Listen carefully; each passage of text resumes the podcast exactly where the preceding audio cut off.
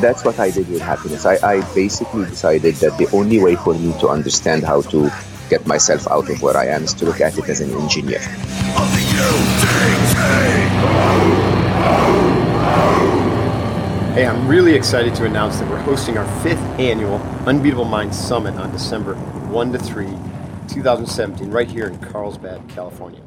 Now, last year we had an amazing lineup of guests. My friend Rob Wolf, Jimmy Chin, Ben Greenfield, Jesse Itzler, and others. And this year we're going to have an unbeatable lineup as well.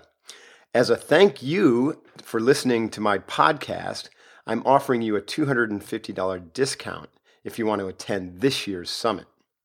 Simply go to summit.unbeatablemind.com, that's summit, summit.unbeatablemind.com, and enter the discount code unbeatable250, unbeatable250. That code expires on May 29th, so get busy and go enroll today. Trust me, this event is a life changer. Hoo-yah. Hey folks, this is Commander Mark Devine with the Unbeatable Mind podcast. How are you today? Thanks so much for your time. I do not take it lightly. I know we have 10 million and one things vying for our attention. So the fact that you're listening to this means a lot to me, and I really appreciate it. And trust me, your time will be well rewarded today, because my guest is Mr. Mo Gawdat, who, man, I just literally have been chatting with him for a few minutes beforehand. I can't wait to get into this conversation. I'll give you a little bit more of a background on Mo in a moment. But beforehand, a couple updates. One is look for our new SealFit bootcamp program coming out at the end of April or early May. You know, we've kicked the can down the road, which is pretty common with a product launch. But this is a new video program. If you can think of the best of CrossFit without barbells merged with our mental training and delivered like a P90X program through high-quality video. It's going to be spectacular. So you'll be able to get your mental training laced into your functional fitness right from your living room or while you travel, or you know, you can do it with your kids, and you've got me there coaching you, or one of my top coaches coaching you through all the mental drills as well as the physical. I'm super excited about that program, and we're going to launch that really soon. And I think that's probably the only one. I'll save the rest of the updates for next time. So Mo Gawdat is he's the chief business officer at a little company up in Silicon Valley. What's it called again? Oh yeah, Google. And he works at a division of Google that goes by the term, the long term X. So he works for Google X, which is, as far as I understand, is their skunk works. We'll talk more about that with Mo. So they're like the dream team looking for new technologies, working on new technologies. And I imagine like the autonomous cars probably come out of there and whatnot. He's a serial entrepreneur. He's co-founded more than 20 companies. Mo comes from Egypt. He speaks Arabic, English, and German. And one of the things we're going to talk about today is Mo's fascination with happiness and trying to solve for happiness. And he's an author of a best-selling book called Solve for Happy, which I can tell you right now is going to be an excellent read. I received my copy in the mail today, and I've been thumbing through, and I just can't wait to read it. So we'll get an advanced look today with Mo. So Mo, thanks very much for your time, calling all the way in from Dubai. Super appreciate you being here to share some insights, and welcome. I'm delighted to be here. Thanks for having me. I need to watch out for your program as well. I am actually looking for one of those as we speak. For what? A mental toughness? No, actually the fitness side along with keeping a mental toughness. Yeah, it's been an interesting journey for me on the, you know, since the book launch and how I'm morphing my lifestyle to keep up with all of the demand and messages and so on, but keeping fit and keeping focused is actually. Yeah, you've got to walk your talk, and you're on the move, and you know, staying super healthy, you know, is really critical for you at this stage. For everybody, absolutely. For that matter, right? For everybody. Totally agree. So I want to, you know, obviously circle back to the book and spend a lot of time on, you know, how it came about and what you've uncovered. But we always like to talk about the person, not just your ideas. So, you know, I know that you came from Egypt. What was life like in Egypt as a young child or teenager? What were your formative thoughts and ideas, and what framed the way you were as a young person and those types of things? Like who are you and what was your why back then? It's actually incredible how different life is around the world, you know, as compared to the Western world, right? And, you know, the advanced world. In Egypt, so I born, raised in Egypt until the age 26. I lived in Egypt, and my mother was an English professor. My father was a distinguished engineer who had very different approaches to life. You know, my mother, as an academic, really valued books and reading and knowledge. And my father, being an engineer, really a civil engineer, so basically in the field most of the time, truly valued learning in the real world. And so the mix between those two gave me a demanding, let's say, teen years where I read avidly, and at the same time my father insisted that I travel for summer vacations every year of my teenage years, which taught me quite a lot about the world and the differences in the world. I could simply be termed the luckiest person you've ever met. You know, I mean, chief business officer of Google X is probably one of the best jobs out there. And sounds like it. I got there from starting in a, you know, public school, public university in Egypt. There was a ton of luck involved, of course, a bit of hard work and a lot of determination. But, you know, definitely there are many other people in the world that would be qualified to be in that place. Why sure. me? Well, how did you get into? Well, let's go back. So, what were your parents like? I mean, were they together when you grew up? They were. My dad was. So if you want, just.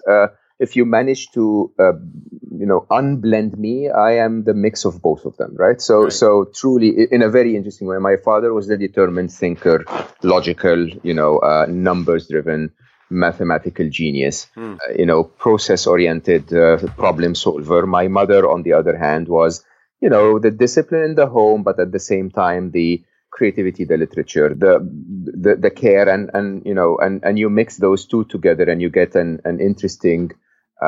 Approach to life that is, I'd probably say somewhere in the middle is my approach. So I'm not very process oriented, but at the same time quite, a logical thinker and a problem solver like my dad. And I adore knowledge. I think it's truly my biggest joy. Yeah. So you were a reader. Did you become a reader at a young age? My parents basically allowed us to invest more disproportionately in books, and so I spent the first, as I write in Solve for Happy, as of age 8, I would save for a few months and go to the one book exhibition that we had in Egypt once a year. We only had one time where you could actually buy a variety of books that are useful in any way. And at age 8, the book fair was 4 days. And so every day I would go in the morning, collect as many books as a young 8-year-old can carry and walk back home. Yeah, spend half of the night reading and, then sleep half of the night to go the next day and collect as many books as I can carry. And I had a very interesting habit for that age, which was to choose a topic of interest every year. And I would dive very deep into that topic for a full year. How did you stumble upon that? That's a really interesting idea. I like that. I was not able to feel satisfied with superficial knowledge, and some of those topics were quite like crazy for a teenager. In my teenage years, for example, I dove into relativity and quantum physics very, very heavily at points in time, and so. And then I took that habit, actually, which was one of the best things I've ever done with my kids. I took that habit and then I, as my kids were growing up and we were reasonably okay financially, we refused to buy them toys. I remember very clearly that we restricted the number of toys in the case of Ali and Aya and said maybe once a month or once a quarter, but you can buy as many books as you like. And that completely created two very interesting children, because basically what they would do is they would buy as many books as they can because it was allowed. And the only condition we had is you're allowed to buy another book when you finish the first one. And truly it made a tremendous, a tremendous difference to the way they grew to be, again, like myself. avid fans of knowledge. Oh, that's terrific. I love that. I wish I'd done that with my son. Maybe I can backtrack a little bit. You can still say, I'll fund books, but I doubt you'll pick that up. I wonder if that would work starting at 17. I have a little my doubts about that. So how did you get into entrepreneurship? What spurred your passion for starting companies? I have no idea. It was an itch all along. Mm-hmm. I really don't know why, but... especially if you need to understand, I wasn't escaping the corporate lifestyle. Mm-hmm. There are people who will say, I will never work for a company, I will start my own thing. Mm-hmm. No, I really enjoyed working for some of the world's leading technology players. I worked for IBM and Microsoft and Google. Did you have that corporate career before you became an entrepreneur? Or no, they're always parallel. So I always started businesses that had no conflict of interest with the job I was at all through my life, actually. And I never started a business, but I rarely started a business on my own completely. I always co-founded businesses. So you were the brains or the technical brains, but you weren't running these companies if you kept a full-time job in another place? Absolutely. I was always in the, I had a style where, at the beginning, I would be very engaged in the setting up the vision and the reviews of the products and so on from a board member point of view. That would eventually end up being a board membership, for a quarterly meeting or whatever. Right. And and it worked reasonably well. It got me exposed to so many industries outside technology, and at the same time, allowed me to indulge in my passion for starting things. Nice. Any commercial successes out of that batch of companies that we might recognize? Not in the West. So in the Middle East, we have one of the larger chains of health clubs. We have one of the larger. Yeah, we have large catering businesses and so on. Got it. Oh, cool. So, how did you end up at Google? Were you recruited by the founders, or did you? Did the company get acquired, or what happened there? No. It was super funny. I had just, fulfilled the wish of a member of my team. At the time I was at Microsoft, I ran Eastern Europe, Middle East, and Africa for Microsoft in the in the telecom space. Right. And I've just fulfilled the wish of one of my team members to move back to Germany. He was German, and he didn't want to travel a lot. And the minute we did that, he got a call while I was sitting with him to be headhunted for Google. And so he smiled and said, no, I'm happy with the job I have right now, but I know the exact right guy. And he handed me the phone.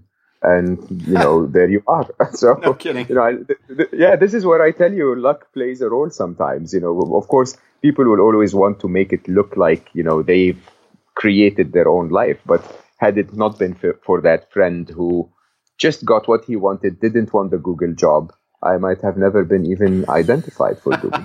That's amazing. Yeah. Oh, I love that. I love that synchronicity, how that works in the world. There is a lot of that in life. And, if you expect more of it, you get more of it. I think so, too. Yeah, I agree.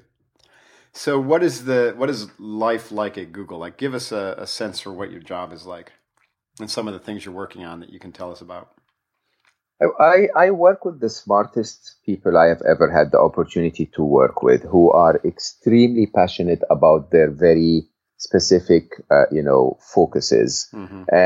And these are people that are trying to solve some of the world's biggest problems using technology and what we call a moonshot approach. So we don't try to fix road safety by designing a slightly better safety system on a car. Mm-hmm. We would try to solve road safety by designing a totally different car.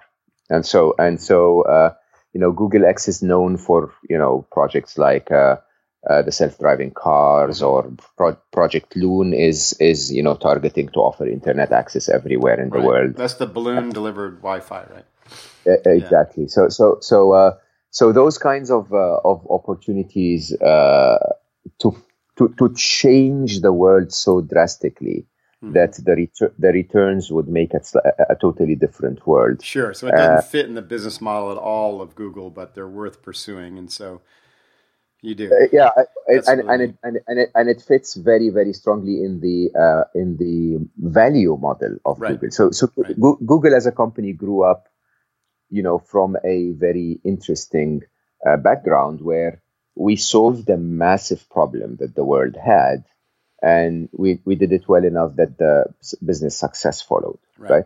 It wasn't about trying to make money on search. It was about trying to solve search. And so, you know, because that's part of the culture of the company. Right. They didn't go out into it and try to solve the advertiser's problem of how to advertise through the internet. What they did was try to organize the world's information and then make it searchable.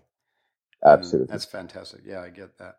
So, what percentage of the projects that X works on actually are viable or end up being viable? What good is it if I tell you? You know, I'm going to have to flash you afterwards anyway, so you're going to forget, and all of the audience will forget. But so let's skip. We'll just say it's a small percentage, or it's a percentage. I think a percentage is an accurate enough. And we could say it's an irrelevant question too. That's awesome. This episode is brought to you by my friends at Ample Meal. Now, Ample is a new entrant into the meal replacement market. So essentially, it's a healthy meal in a bottle. What I love about Ample is this is so much more than just a protein shake. It is a complete meal, including fiber, healthy fats, protein and carbohydrates, all in a very convenient plastic bottle that you just shake it up, add water, shake it up, and then you drink it. And not only do you get hydrated, but you actually get a really well-crafted 400 or 600-calorie meal for busy professionals and athletes and warriors on the go.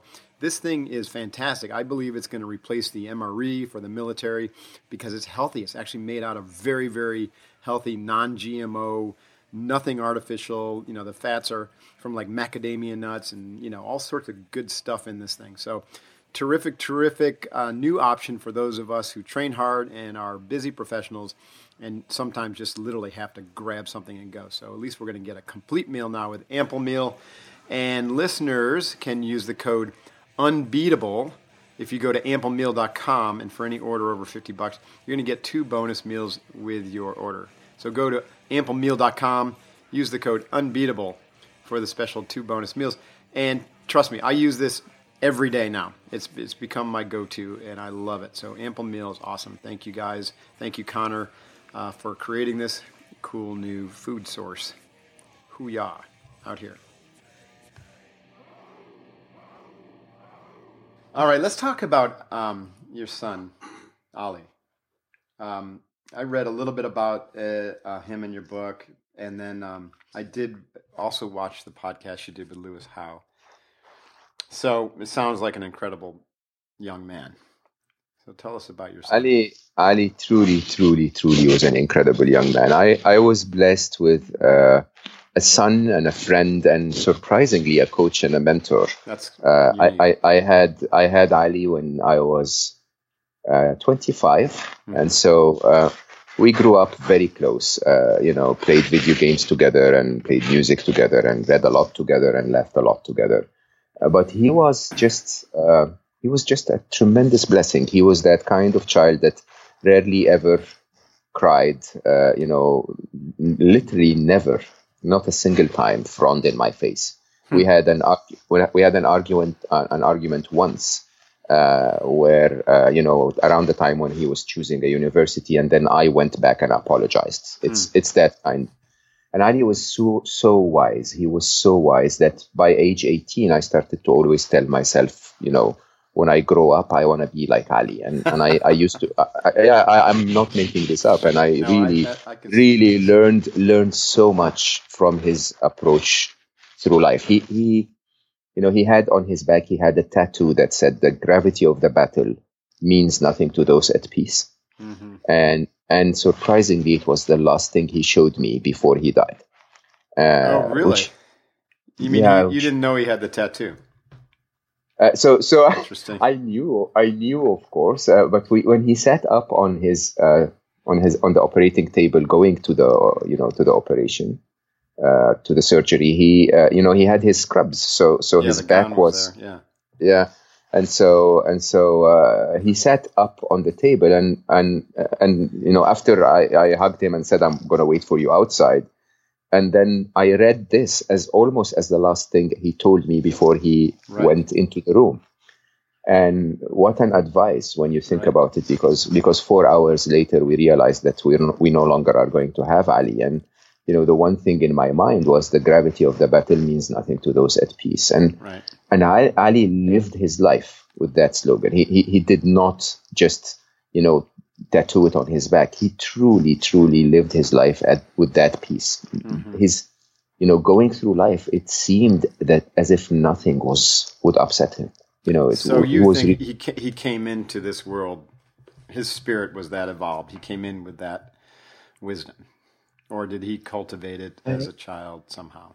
I wish I knew. I have to say I'm doing a ton of research on the spirituality sides of this. Mm-hmm.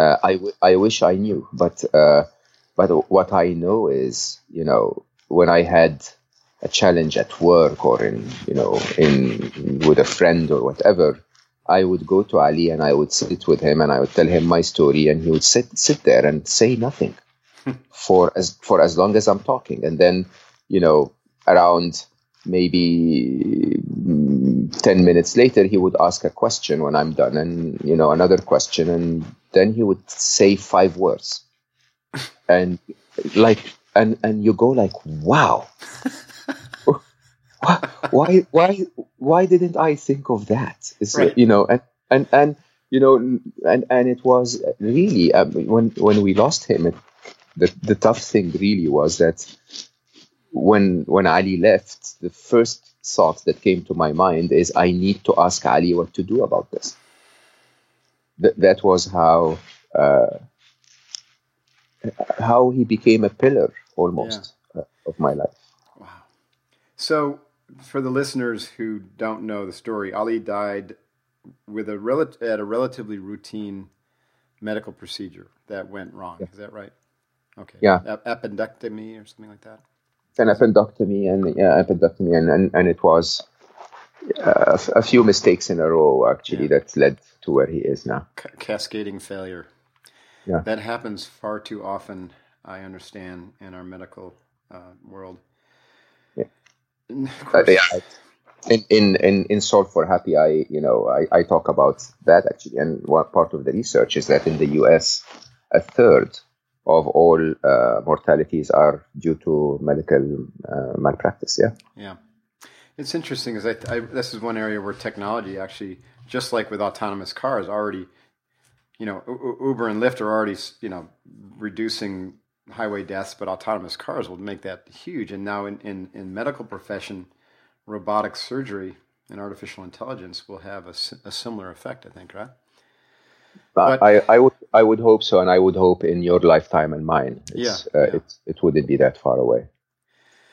So, did this set you, Ali's, your experience with Ali and his tragic death? Did this set you on the course to study the meaning of life and happiness, or were you already deeply steeped into it?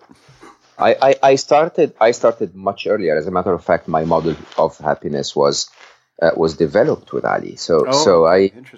I was that typical example of someone whose life has blessed, who life has blessed with so many fortunes, mm-hmm. who was constantly complaining and miserable. So at my very early, my late 20s, I had already been financially successful. Been doing very senior jobs for my age. On top of that, I was a day trader who managed to make tons of returns in the market because of my passion for mathematics, if you want. Mm-hmm. And I had a wonderful wife who gave me 2 amazing kids. Mm-hmm. And I was complaining all the time. I was wow. I mean, I know what you're saying. That's so common, though. I mean, like, you're not alone. It is so common. Right? Yeah. And you'll be surprised. I mean, you would think about it as, I wish I had what he had, and then I'll see if I complain or not. But the truth is, most of us have so much more than the average human on Earth. Absolutely. Right? Yeah. I mean, most of the Western world, I mean, you know, what you consider poor in the U.S. could be considered, right? Yeah, at least reasonably okay in other parts of the world, right? Right. And yet we complain all the time.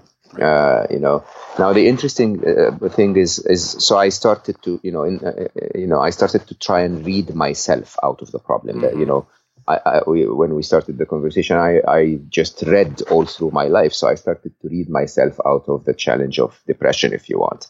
And I completely failed for 2.5 years. I couldn't get a single word of what was being. That makes sense to me because that's my experience. You can't think your way out of the paradigm that caused your your unhappiness, right? So until I started to reframe the problem. Right. So you know, like you go at the, you know, we were talking about your yoga program that is that you go at it with a slight, you know, with a different, a fresh perspective, and you come up with something very different. Right.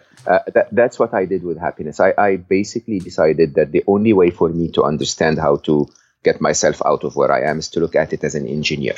Mm-hmm. So as an engineer, I started to work on the topic very differently. It wasn't about the practice or the spirituality side of it anymore, or, you know, positive psychology or anything like that. None of that. It was about, let's define the problem statement. Let's find the algorithm that triggers certain actions and how it works. Basically understand how the machine works. Right. And then let's find out what went wrong with the machine. I was a very happy young man until age 25, 26. And then I started to grow out of happiness, which in an engineer's mind means either something went wrong with the machine, there is a part that needs replacement, right? Or the machine was wrong, maybe. Yeah, exactly. The machine is not fit for the environment in which it's operating anymore, right? So, you know, it's like you have a car, but now you need snow tires if you want, right? No, I totally get that, and I often say with Unbeatable Mind, you know, if you're not upgrading your software, you know, as your hardware upgrades, then you're kind of gonna get, you know, you're gonna get stuck, and this is how we end up in a fixed mindset because people won't upgrade their software because they don't really know where to download the new software. Right? It doesn't come to you automatically. And that is exactly what I set out to do. So in my view, I said, look, as sophisticated and unpredictable humans are, there seems to be a basic set of software. You know, I don't want to call it lines of code, but it could even be lines of code if you want. And using the matrix kind of theory, right? There you go, right? Right? Yeah. There you go, And so basically, when I set out to solve the problem, I gave myself a weird target. I said, is there a way where I can write 15 lines of code and run them every time I feel unhappy and they'll make me happy again? and surprisingly, I actually found it. So I found an interesting, humans, wherever we are, whoever we are, have a common view of what makes us happy and what makes us unhappy. In my analysis, I found that overwhelming feeling of suffering truly is a survival mechanism. Right. So it is, you know, if you've ever been in one of those cars where you have very sophisticated technology, you know, mechanical and electronic and so on, and then you have that little, you know, lamp on the dashboard that says engine check. Mm-hmm. It's like if anything goes wrong with that entirely, you know, collaborative, sophisticated piece of technology, you get that one alarm that says, "Do something about it." That one alarm. It's supposedly, there's someone out there who knows what to do. That's the problem, right? So that one alarm in our case, humans, is a feeling of unhappiness, of unrest, of worry, of anxiety, right? It's your brain having gone through a pile of information, sensory information, analyzed it, looked at your current condition and said, let's switch on the lamp. Yeah. Something's wrong, right? The problem is we, as you rightly said, we don't have the manual of how to analyze that issue and fix it, right? But it's surprisingly predictable. I believe that we as humans in the modern world, you and I, who are the ones I call modern day warriors, the ones that go out there and have to engage in life. They don't have the opportunity to do eat, pray, love, right? We cannot go and sit in an ashram somewhere. Right. For those kinds of humans, we are instructed to learn certain skills in life that make us successful. Right. But as they make us successful, they force us to treat life in a way that is not exactly what life is. Mm-hmm. And so I call them illusions. You know, there are 6 illusions that we master dealing with without understanding their nature to start with. Yeah, without ever investigating them. Exactly. Absolutely. And so like any other piece of technology, if you know, it works reasonably well as long as times are okay. But when times become challenging and demanding, because you don't understand the nature of the illusion, you completely fail at dealing with it. And that's when you start to become unhappy. Yeah, I love that. Oh, by the way, I've been to quite a few ashrams, and the majority of the people there are not happy either. So. Oh, is that true? It's true. Okay, that's news. They're just hiding. Oh, yeah, exactly. It's secret here. Maybe I'll sprinkle some of your books at the ashrams, and they'll be discovered. So before I want to penetrate some of the illusions and some of your blind spots. We talk about blind spots in our training, and I love your truths. I don't know if we'll have time to get into a discussion about death and spirituality, but I'd love to. But let's start with the algorithm. And I can say that I've actually I just fact checked the algorithm in my mind against my own life experience. I can say it actually works. So the algorithm is correct. So if I read it correctly, is happiness is greater than or equal to your perception of the events in your life minus your expectations of how life should behave. So is that correct? So when I was unhappy also in my early 20s, I was a CPA, right? Sort of a public account working, on Wall Street area with clients like Drexel Burnham and Salomon Brothers, working for Arthur Anderson. And I felt that light was on and it was flashing, like something was wrong. Yeah. And it was Zen meditation through my martial arts training that got me to slow down and sit down, and then to turn the flashlight inside instead of constantly outside doing whatever. And that's when I started to examine some of what you call the illusions. And out of that 2-year process came basically my purpose, what the Buddhists would call your dharma, my purpose to be a warrior, which then led me into the Navy SEALs. And because the perceptions of the events in my life weren't matching the expectations I had as a CPA, when I shifted it and set different expectations, both for who I was, what I was meant to do, how I was supposed to fulfill, then the events in my life, not only did they change, but my perception of my role and how I was going to navigate those events changed. And all of a sudden, I've never been unhappy since then.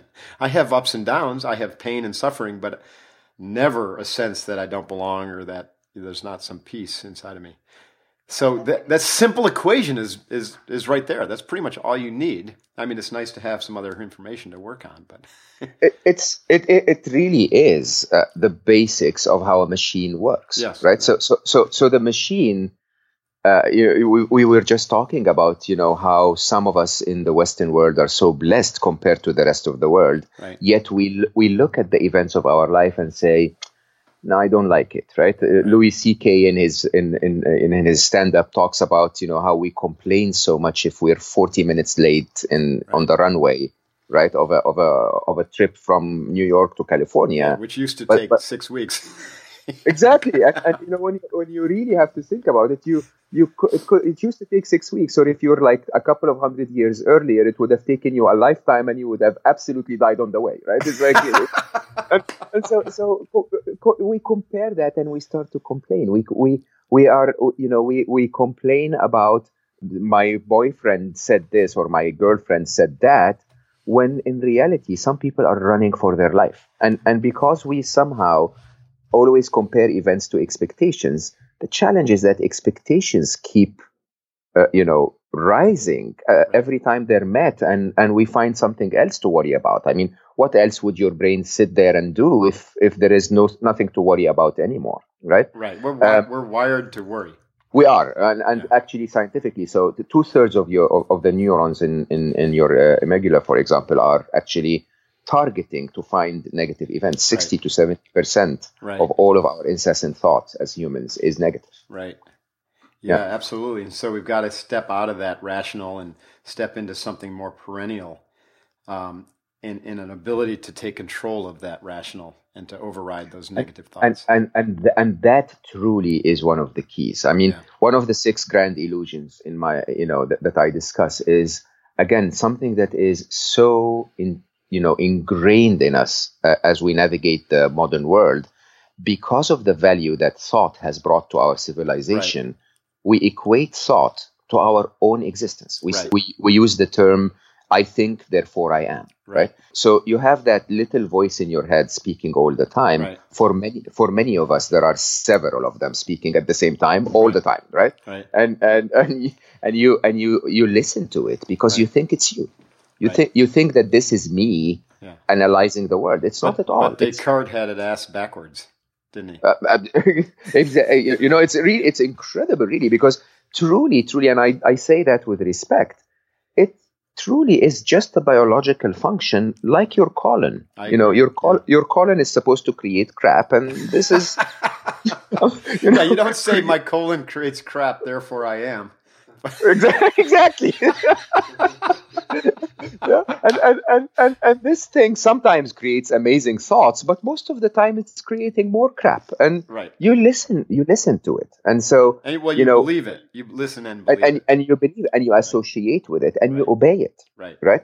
Exactly. And so imagine if for a second, I provide a ton of scientific research to show you that truly the thoughts in your head are just your brain offering you a slightly intangible biological function, which is thoughts, right? Right. But if you just follow that logic for a minute, suddenly, if you realize that all of that noise in your head that's making you suffer is just a biological function, you don't obey anymore. If someone sends you an annoying email and the first thought that pops up in your head is, I'm going to shoot them, right? You don't obey. You go like, okay, brain, thank you. It's a viable alternative. I'm not saying it's mathematically not doable. There might be consequences, though. But can we do another one? Can you get me another one, right? Right. And then surprisingly, things become easier because we're trained in the modern world to tell our brains to do what we want them to do. We just don't exercise that right when our brains torture us with useless thoughts. Right. Yeah, I love that. And my perception is that the brain has, 5 kind of dominant ways that it works. And thinking is one of them, like this active thought, neocortex getting busy and thinking, the monkey mind. Another is actively accessing our memory, which usually gets confused as thought. This is where we get into the past and future, because, we can remember something in the past, or we can imagine a future, which is kind of like remembering a future. So now we're getting the third, which is imagery, which is, all these are in different areas of the brain. And then sleep is another one, which is dreaming. Very different function that doesn't really have memory associated. It doesn't really use visual imagery. It doesn't really require thought. It's something completely different. But the fifth is the most interesting to me. And this is when I teach SEALs, I try to teach them to access this, and it's direct perception, or what we call the witness. Now, this is the part of you that you're talking about that's connected to the deeper, more authentic or higher self, or soul, if you will, or whatever. There's a lot of different words we can use to describe that. That can, if you look at that as a function of mind, that's how we'll communicate with and take control of the thinker when you access. Yeah, and even within thought itself. So I definitely, the 5 types are so interesting for me specifically. Dreams is a big part of my research now, because it's so fascinating, truly, and we know very little about it. And But even within thought itself, within the act of thinking, you have what I call useful thinking and useless thinking, right? Sure, yeah. So useless thinking is all of that noise happening in the background, mm-hmm. with you doing nothing about it, making you feel bad and having zero impact on the real world. Right. So literally, if your boyfriend told you something that annoyed you and you kept thinking about what he said for the next 4.5 years, mm-hmm. he's not going to find out until you tell him. Right. Yeah, right? Exactly, right? He is just going to have to guess and probably guess wrong, right? Mm-hmm. Now, if on the other hand, you go like, why did this annoy me? What can I do about it?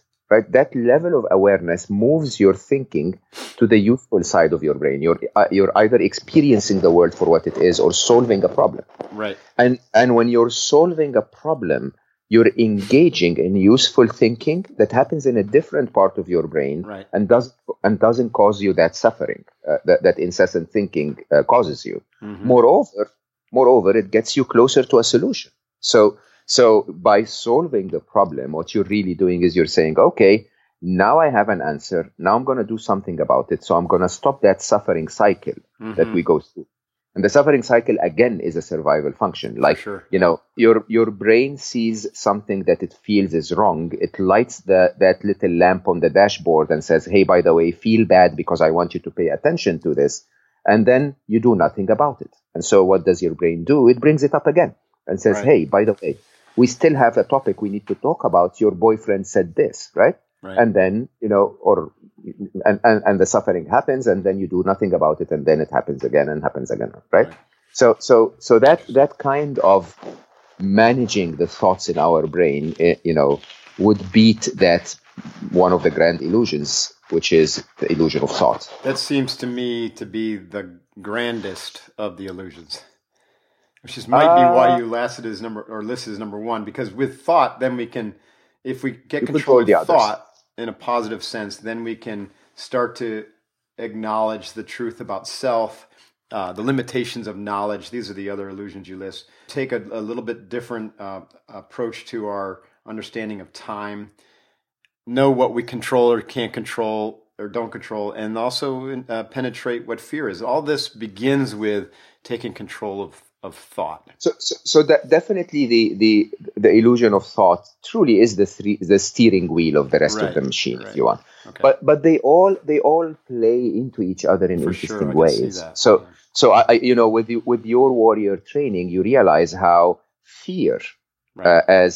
In my view, I also say fear is an illusion because it's right. normally much more exaggerated sure. than the truth that you're fearing, right? Right? But that plays back into your thoughts and this distracts the clarity of your thinking in a way that may generate more fear or may generate more urge for control, which is a third illusion. And each of them plays the other in an interesting right. way, so that your brain ends up with that fog that it maintains. Right. Because it's a good way to operate within that fog. Fog means we need to do something about it. I'm concerned with your survival. Just let me run the show. Sure. Which is ignorance. When we ignore reality, right? Totally. This podcast episode is brought to you by Organifi. Now, we all know that green juice is good for us, but juicing is a pain. It costs a fortune. And it's super time consuming. At least that's my story. I don't juice. So that's why I opt for Organifi green juice as an alternative because it's super easy, super tasty. It's an organic superfood green juice powder. Just add it to your water and stir it up. It dissolves almost immediately. Drink it and it will help sustain your energy throughout the day. It'll reduce stress over time. And best part is it really tastes good. So check it out. To get your micronutrients from a superfood green juice, use Organifi. I think stuff is great. Go to Organifi.com, and these guys are super generous. I know the founder, and they have offered a 20% discount to you on your order. So go to Organifi.com, use the code UNBEATABLE at checkout, and get 20% off your order. And that link is also listed below in the show notes of this episode. Organifi.com. Hoo-yah. That's fascinating. There's so much to say in this topic, but one thing that popped in my head is we work a lot with energy, and one of my mentors, just I've never met him because he's no longer with us, is Dr. Hawkins, Power versus Force, fascinating. This guy was knighted by the Queen of England for his work. And he talks about the continuum of energy from the lowest negative form, which is shame, to the highest positive, which is like ultimate, you know, universal love. And he's able to, using kinesiology, actually grade different types of energy. And he says right around the line between negative and positive is courage. It's very interesting. Everything above courage is positive. Everything below courage is negative. I've thought a lot about that, because now let's relate that to how the mind works. When the mind is not under your positive control, the energy of the thinking is negative because of the negativity bias that, you know, is part of our DNA structure, or part of our, you know, the way that we evolved as humans. And so we have this insensate negativity bias, which keeps us in a negative energetic state, which is below courage. And so one of the things we teach our trainees is to what we call feed the courage. Well, first, stoke courage. How do you do that? You have to interdict the negative and replace it forcefully with positive thinking, which you then practice, and you drill, and you train over and over. And over time, now you start to rewire your brain. And like you said, I didn't know this, but you're actually shifting, you know, from a neuroplastic standpoint, where the region of your brain that's doing the thinking, and that's the positive region. And now you train. And surprisingly, your negative, the negative thought parts will diminish over time. So and this is proven by MRI that people who meditate regularly to the point where they're able to shut down their incessant thought and focus on the experiences of the world will have totally different structure. Brain structure. Yeah, it's fascinating. Yeah. Now, you know, the interesting side of, you know, how our brain works as well is how it mixes up information. You were saying you force it to go and look for the positive, right? So that's so interesting, because, again, we're trained to look for information. We're trained to look for the full truth. Right. But then comes those blind spots, right?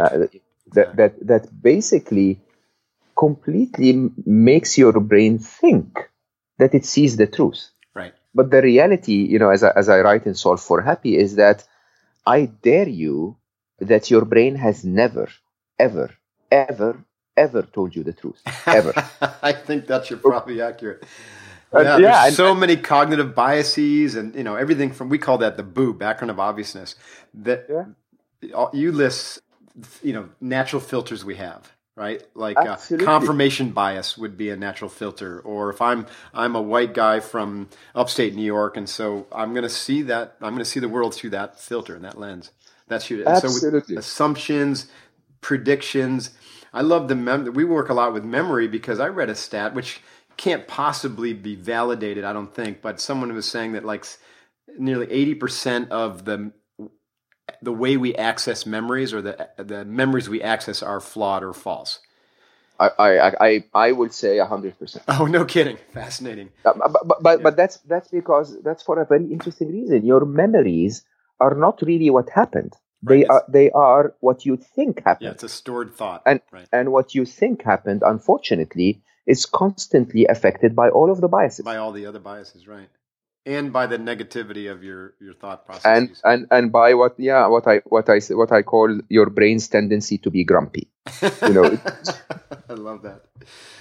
So since the Unbeatable Mind, we do talk a lot about blind spots and ruts and emotions.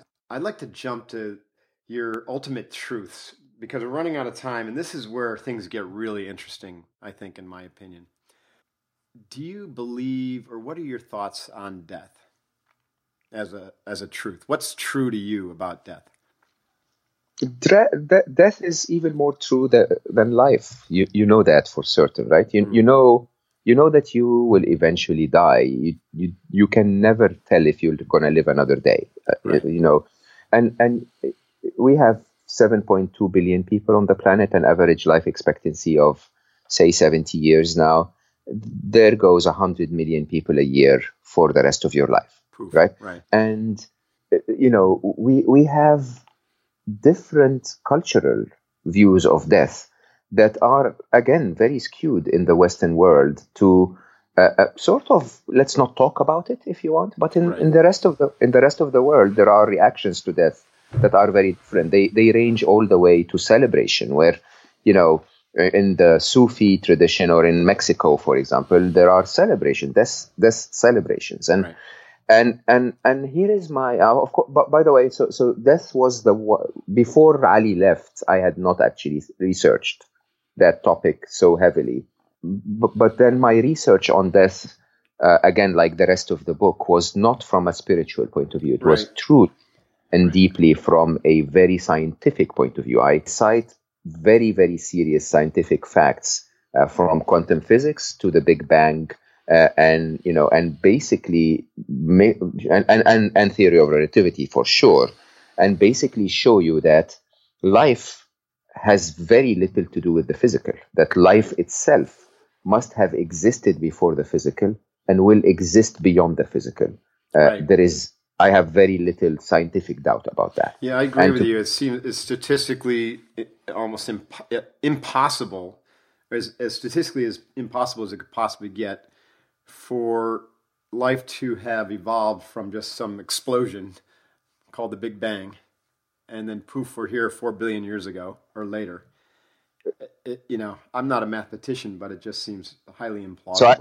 So I offer the concrete mathematics of that. The fifth truth in my book is what I call the truth of the grand design. That this is not random. Okay, yeah. As much as I admire science knows very, the science would focus on very specific slivers of a specific topic, and simply if you plug in the numbers into theories like the Big Bang, evolution and natural selection, which by the way are all scientific facts, right?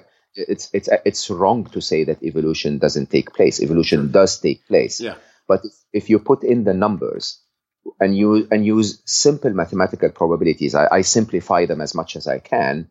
It's not mathematically plausible at all that this just happens through randomness. And that's what I loved. You said that's not even taking into account the chaos theory that everything could be going along swimmingly, and all of a sudden a meteor hits and everything stops. Exactly. I use that very heavily. So think of it this way: you have a system that is rigged to break, right? Entropy and chaos theory tells you that our world is not trying to, to keep what works. It's trying to break things down. You can see an egg break, but you don't see an egg unbreak. Even though mathematically, by the way, if I drop a glass, on the floor and it breaks, mathematically, one plausible scenario is that all of the pieces will come together perfectly so that the molecular forces pull it back together into a glass. It is a viable mathematical option, but how probable is it? And I really think that's the true question. And the real trick is that most of the theories that talk about randomness being the creator of our universe and everything in it ignore to factor in time. They will all assume that if you have an infinite amount of time, you'll be able to try until one of those scenarios happens. But we didn't have infinite time. We had 13.7 billion years since the universe started. We had 4.3 billion years since Earth, came into shape. And then we had, around 1.3 billion years until the first glimpse of life. And the species that we say we've evolved from had 200 million years. While 200 million years might sound like a very long time compared to our 45 minutes podcast, it really is not that much time when it comes to creating someone as sophisticated as you. It's not randomly, at all right now. It would take trillions of years probably. Interesting. Going back to death, because we jumped from death to design very quickly. So I boiled down my view of death to this: that death is not the opposite of life. Death is the opposite of birth. Right. You like a video game, you come to this level of the game through a portal that we call birth, and you leave this level of the game through a portal that we call death. Yeah. But the player is alive before and after. Just in another level, another dimension. A different dimension. A different dimension, yeah. That's fascinating. And I like that theory, and it kind of jives with some of the research I've been doing. I read somewhere, and you probably know this better than I do, and we referenced the matrix earlier, but that it's like, and since you're a mathematician, that is statistically impossible that we're not in a simulation. I don't want to talk about this because we can talk for hours on this. Isn't that incredible? Because again, if you think, like, I'm not saying that we're in a big computer game, but let's say the concept and the notion of God, right? The intelligent designer that preexisted the Big Bang, and there might be just, this could be happening over and over and over, right? And so we are truly just experiencing one level of the manifestation. And when, like you said, we graduate to the next level, then there we are. We're in another simulation, and there might be multitudes of simulations or parallel universes. It's there are very, very concrete characteristics to the way we go through life that are very, very analogous to a simulation. To be honest, to a video game, So I boiled down my philosophy of life after Ali left, actually, to a video game analogy. I use the story in the death chapter about how me and Ali used to play Halo together. And Halo is a game where you're Master Chief, you're in a war, and you're a very renowned veteran who knows how to go through the game. And if you had sat next to us and just focused on the TV screen, you would think that this is horrible. This is torture. Right. To think, everyone is shooting at you. You're being squished by cars, and there are explosions everywhere, and smoke, and then you slip and fall into lava, and it's like really horrible. But eventually, me and Ali would put our controllers down and say, "Wow, that was fun," right? And right. And you take that analogy and you start to think about it. If you tend to believe that this physical form is not the extent right. of who you really are, and again, I provide a lot of scientific, not spiritual right. evidence for that. Then. So what if, you get slapped on the face twice going through this level of the game? Who cares, right? Right. It's, and Ali had an incredible approach, which really stuck with me. So I'm a good gamer. Ali is a legendary gamer, right? He's a serious video gamer. And so... Well, because he leveled up way before you. There you go, right? I still have work to do. And he would... When we would play, I would, strategically, like a businessman, try to find the shortest path through the level, right? And Ali would run to the areas where there are explosions and smoke. And, I would say, Ali, the end of the level is here. Let's just go this way. And he would go like, Papa, but then the level ends. This is where all the fun is. Where the action is. This is where you develop and grow. This is where you become a better gamer. And that's such an interesting view if you apply it to life. Because, I love that. Yeah. What's the point in rushing to the end of the level? It's actually where you... And in parallel, why avoid the challenge? Because that's where the lessons are. That's where life is, right? And that's where the fun is as well. Right. Yeah. That's awesome. Think about it this way. How boring would it be if you're playing a video game and all you have to do is push the forward button from the beginning of the level for around 17 minutes, and 17 minutes later, you're done. It's like, what's the fun in that, right? Right. So life has to train you, like you said at the beginning of our conversation. It needs to push you when you're a CPA and not in the right place. It needs to push you so that you develop to be the true potential gamer that you have the potential to be. Right. And do you believe that everyone has a unique path or a unique thing they're supposed to do? Absolutely. Yeah. I'm disappointed that many of us are blinded by the modern world to forget to chase that path, right? But I will absolutely guarantee you that each of us has a level purpose, if you want, again, the video game analogy. Right. There is something that you need to achieve in this level. And when you achieve it, by the way, you may not necessarily care if you stay longer in the game or not. You could, but you could just to enjoy it, right? Sure. And surprisingly, small or large, you don't have to be Steve Jobs and invent the iPhone to say that I had a life purpose. Right. Some of us will have one word that is said in the right way at the right time that would completely change someone's life, who changes 10 people's life, who changes the world, right? And unfortunately, we get so preoccupied with the necessities of the modern world that we forget to search for that purpose. Right. What was the quote on Ali's back again that you saw before? The gravity of the battle means nothing to those at peace. The gravity of the battle. I'm going to tweet that out. I just started tweeting myself. Isn't that crazy? I was really jealous of Mr. Trump that he got to tweet all the time. So I decided to do it myself. The gravity of the battle is nothing. Means nothing to those at peace. Means nothing to those at peace. I should have had you write this down. That's incredible. So your moonshot right now is to make 1 million people happy. 10 million. 10 million. Oh, sorry. I shortchanged it. No. Well, what difference does it make? If I make one person happy, it's an amazing achievement. Yeah, but no doubt. moonshots, you shoot for the moon. So absolutely. I'm aiming for 10 million. I don't know if that's doable or not. But if it does happen, can you imagine? If we make, I know. I think it's doable.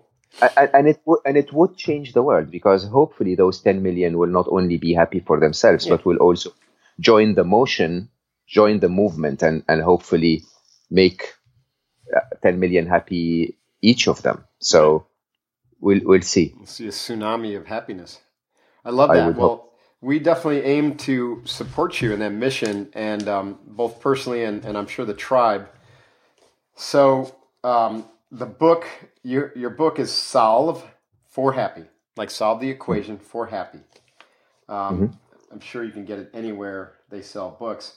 And your website, where people can go tell you if they've become happy by either listening to this podcast or reading your book, or maybe that you've shed a little happiness in their lives or brought a little happiness. Where is that? Where can they go to find that? So you can find me on solveforhappy.com. Solveforhappy.com, okay.